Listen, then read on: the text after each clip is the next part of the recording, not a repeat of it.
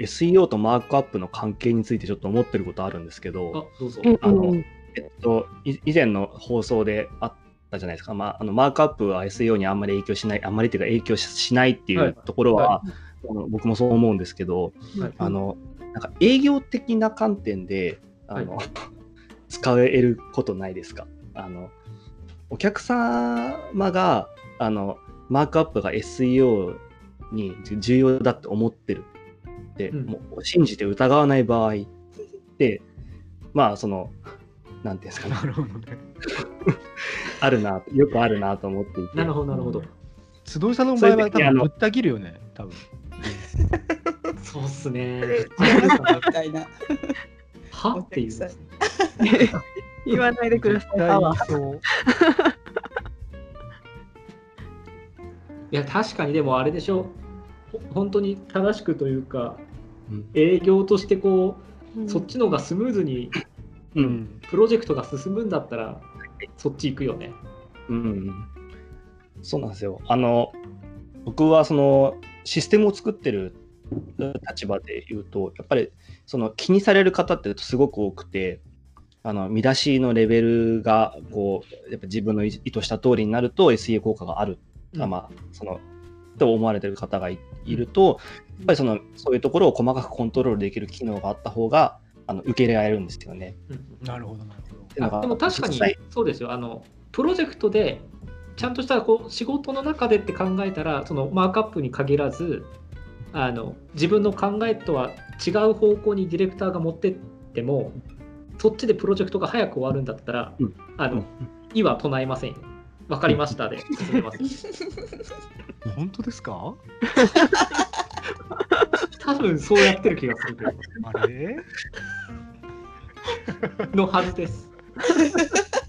あの側側出しません。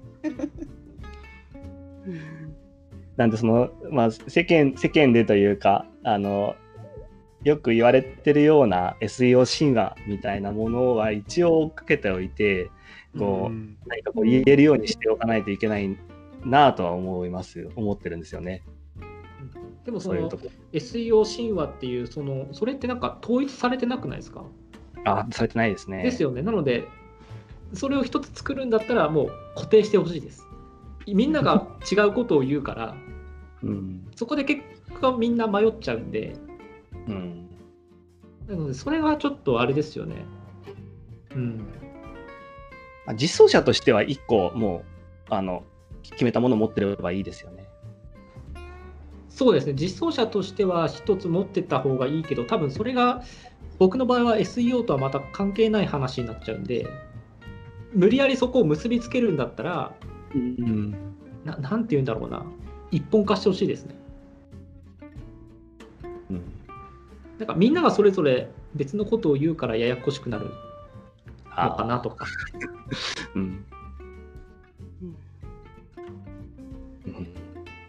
結局は誰もわかんないからね。そうそうそうそう、ね。だから、Google さんのアルゴリズムなんてね。そうなんか具体的にこう証拠を示している人がいないので、うん。うん、それが示されればみんな話変わるんですけどね。うんうん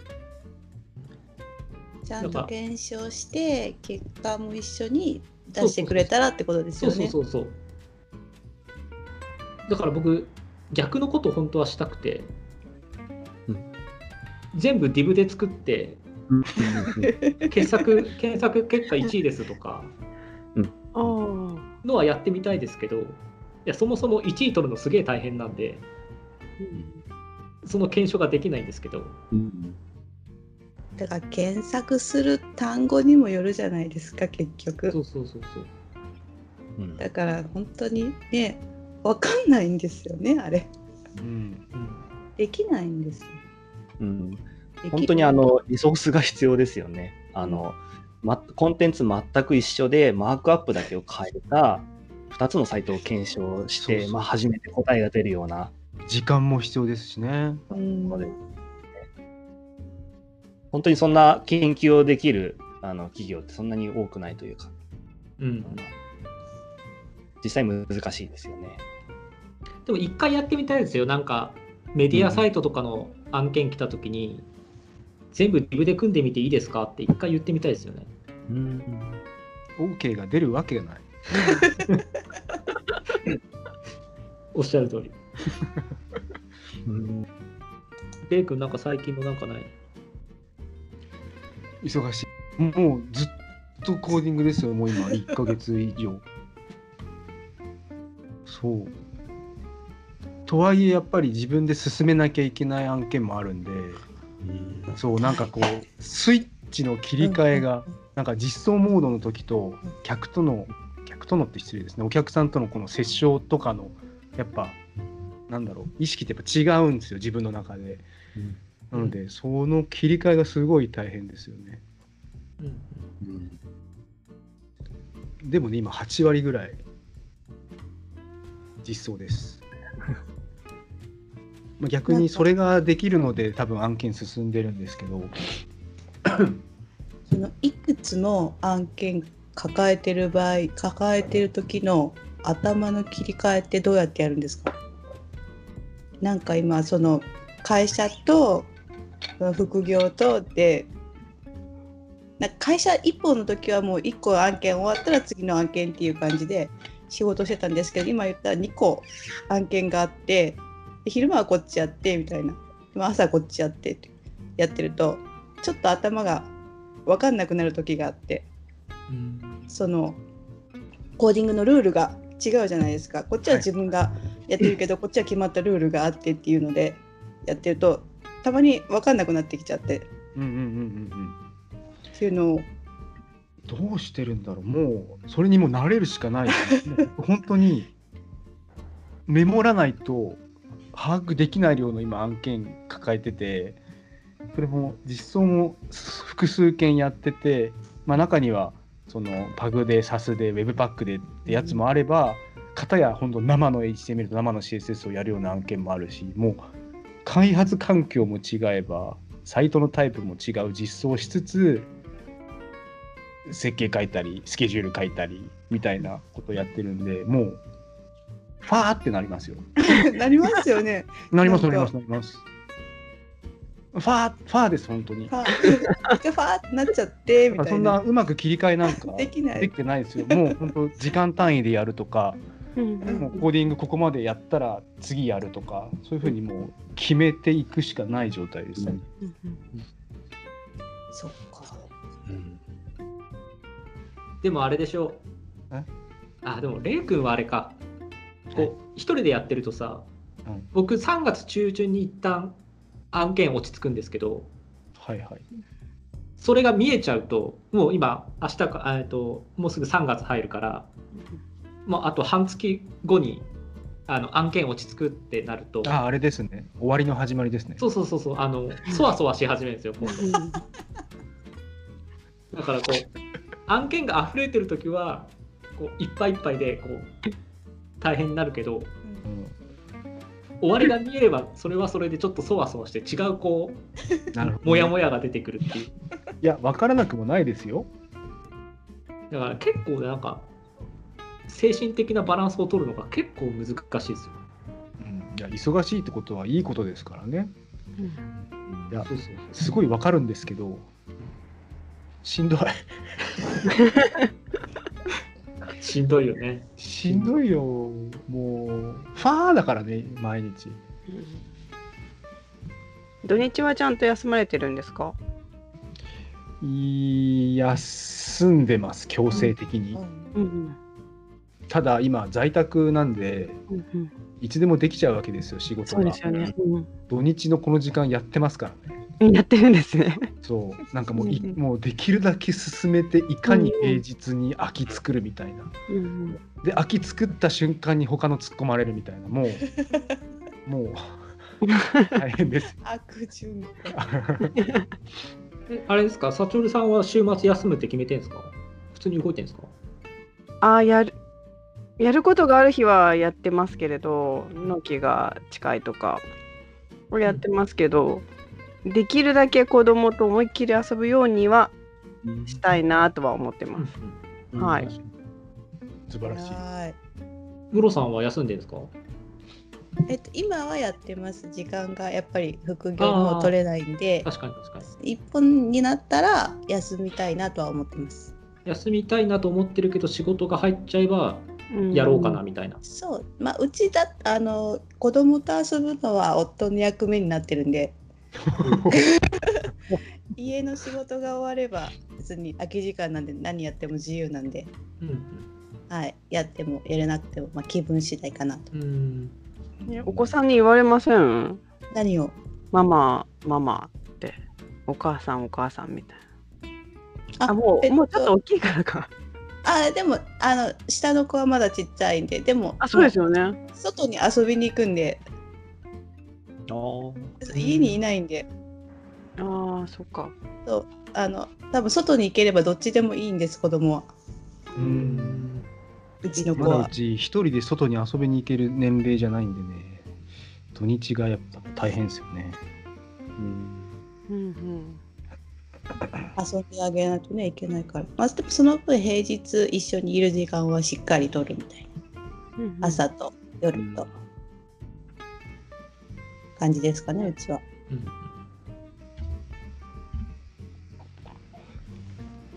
そういえばお、ありました。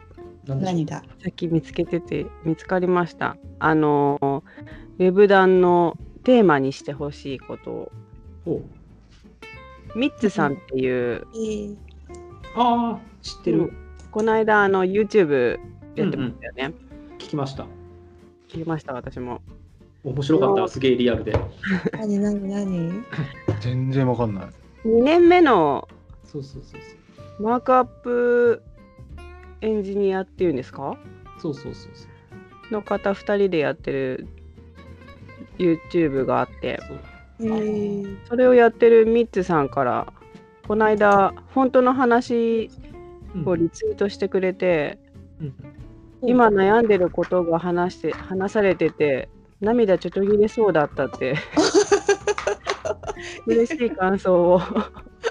お言ってくれたんですよ。うんうんそうそれでテーマ募集してますよって言ったらうんうんあのウェブ業界に入って皆さんがどういうふうにスキルアップしていったのかその過程を聞きたいですということなんですけど。スキルアップ。どうでしょうか？誰から言いますか？どなたからいきましょうか？慎太郎さんいきますか？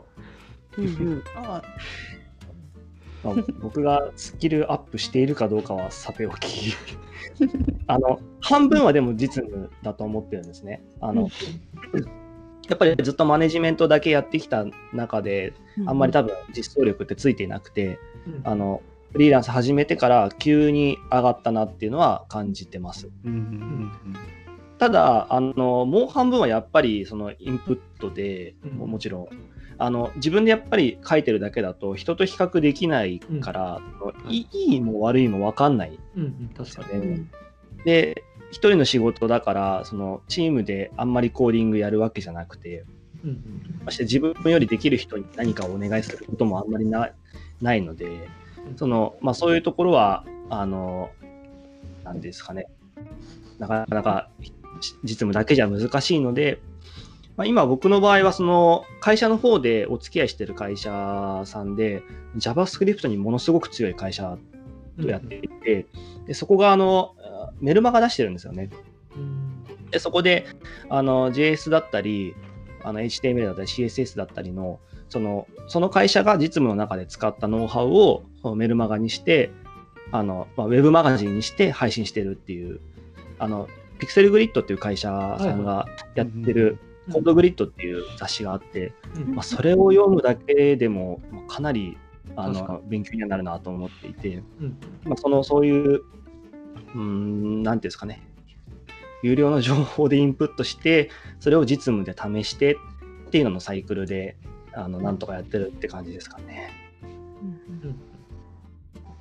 全然違う話していいですか？はいどどうしたんですか？ピクセルグリッドのあの社長さん？代表の方、友達です。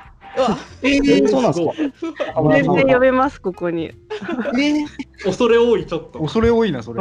それは私と同い年で、あの、あの飲食やってた時のお客さんで、えー、すもうそれこそ20ちょいぐらいの時から知り合いで、えすごいすごいすごい事実を言いましたね。すごい、すごいとこから。すごい有名なんですか？セルメイトはすげえ有名です。うんえー、そうなんだ。はい分かってないっていう。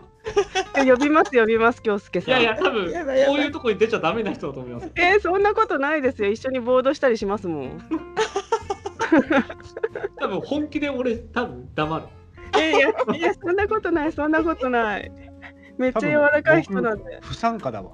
えなんで、なんで、なんで？そのうち出そうかと思ってたんだけど。あ、そうなんですね本当に気。さくな方ですよね。なんか、飲みはい。会とかでも。もえーそうですよね。全然。はいあ素晴らしい。い。呼びましょう、今度。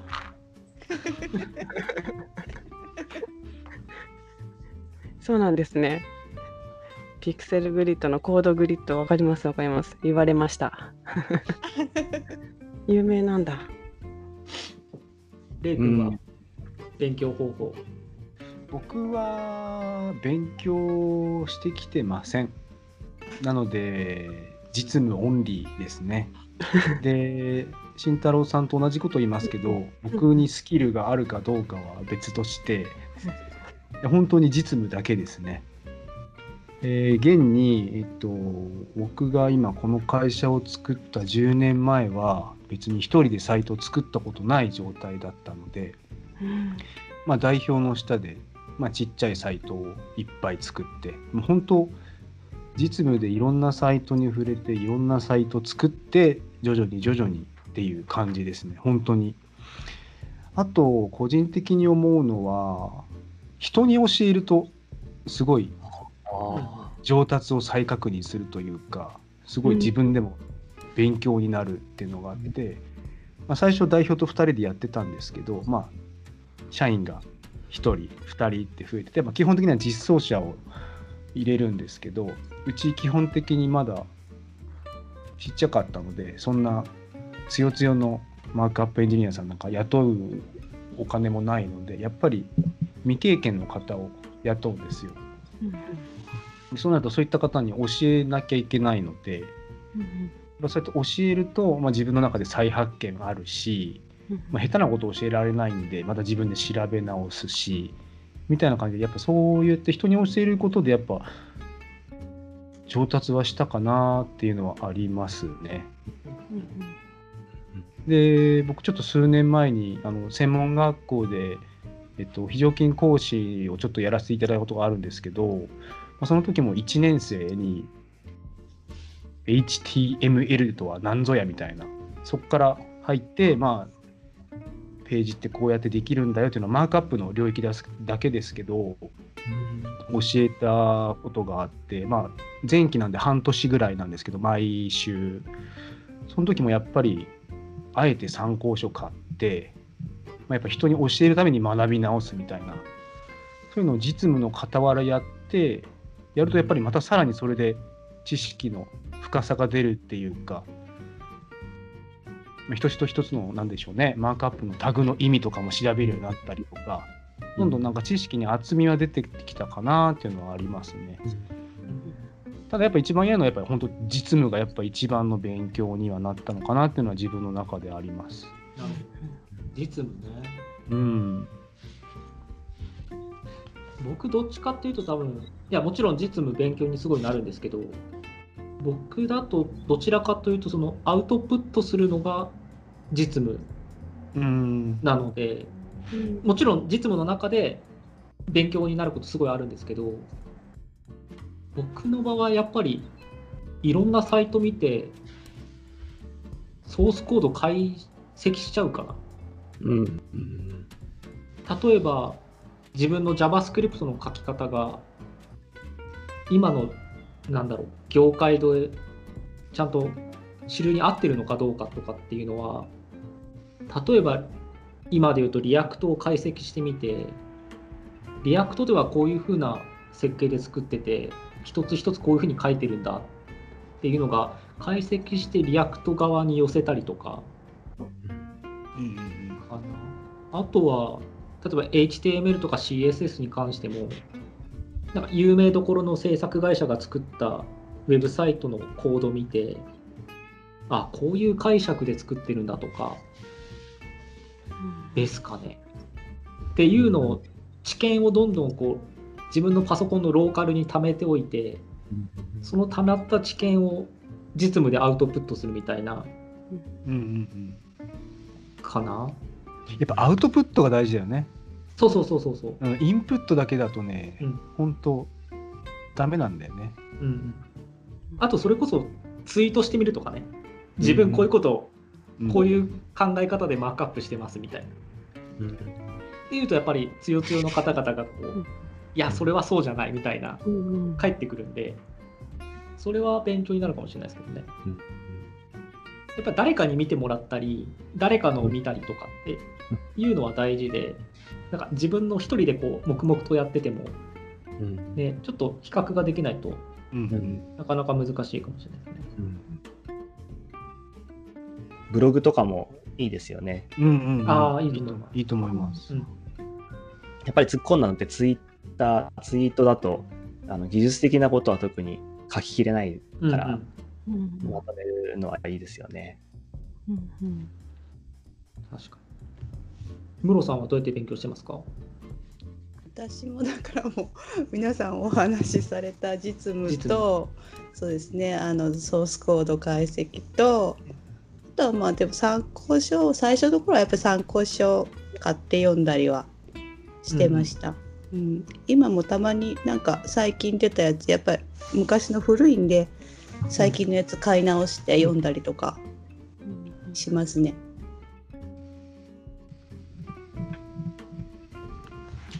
さとりさんデザイナーですもんね。デザインの勉強って、うん難しいですよね。ね難しいと思う。うんうんなので今日もデザインのフィードバックをいただいたんですけれど。はい楽しかったですそういうふうに そういう場がすごく自分で一応全力でこれがいいというものを作ってわからない疑問に思うところっていうかやっぱここはこれで良かったのかなもっといいやり方があるのかなと思ったところをメモしてそこもまとめて指摘していただくっていう感じをやってるんですけどやっぱなんかもっともっとやるべきことはあると思うんですけどね。うんうん。今日もなんかグラデーションのかけ方とかうんあのドロップシャドウの付け方とかあの実装者の気持ちを考えずに言うとこのこうやった方がデザイン的にはいいっていうことじゃないですか。デザイナーが本気でデザインをするっていうこと。なのでうん。あの教えてもらってるやってもらってる人はじあのそういうことは考えずにどうやって実装してるのかわからないですけどって言ってましたけどあのこうやってやるとこういう感じになるとかやっぱすごくためになるなと思ってもっとそういうところから、いろんなとこから引き出しを拾ってこなきゃなとは思ってます。うんなるほどね。うん確かにこうデザインするときに実装者のことを考えてデザインするっていうのが、うん。いやウェブデザインとして見たときにはすごいいいいいんだろうけどいうんうん。や本当に正しいのかどうかってなんかいろんな考え方ありそうですよね。うんそうですね。あなんかツイッター見てるだけでもうん。いろんな考え方があるなとは思ってます。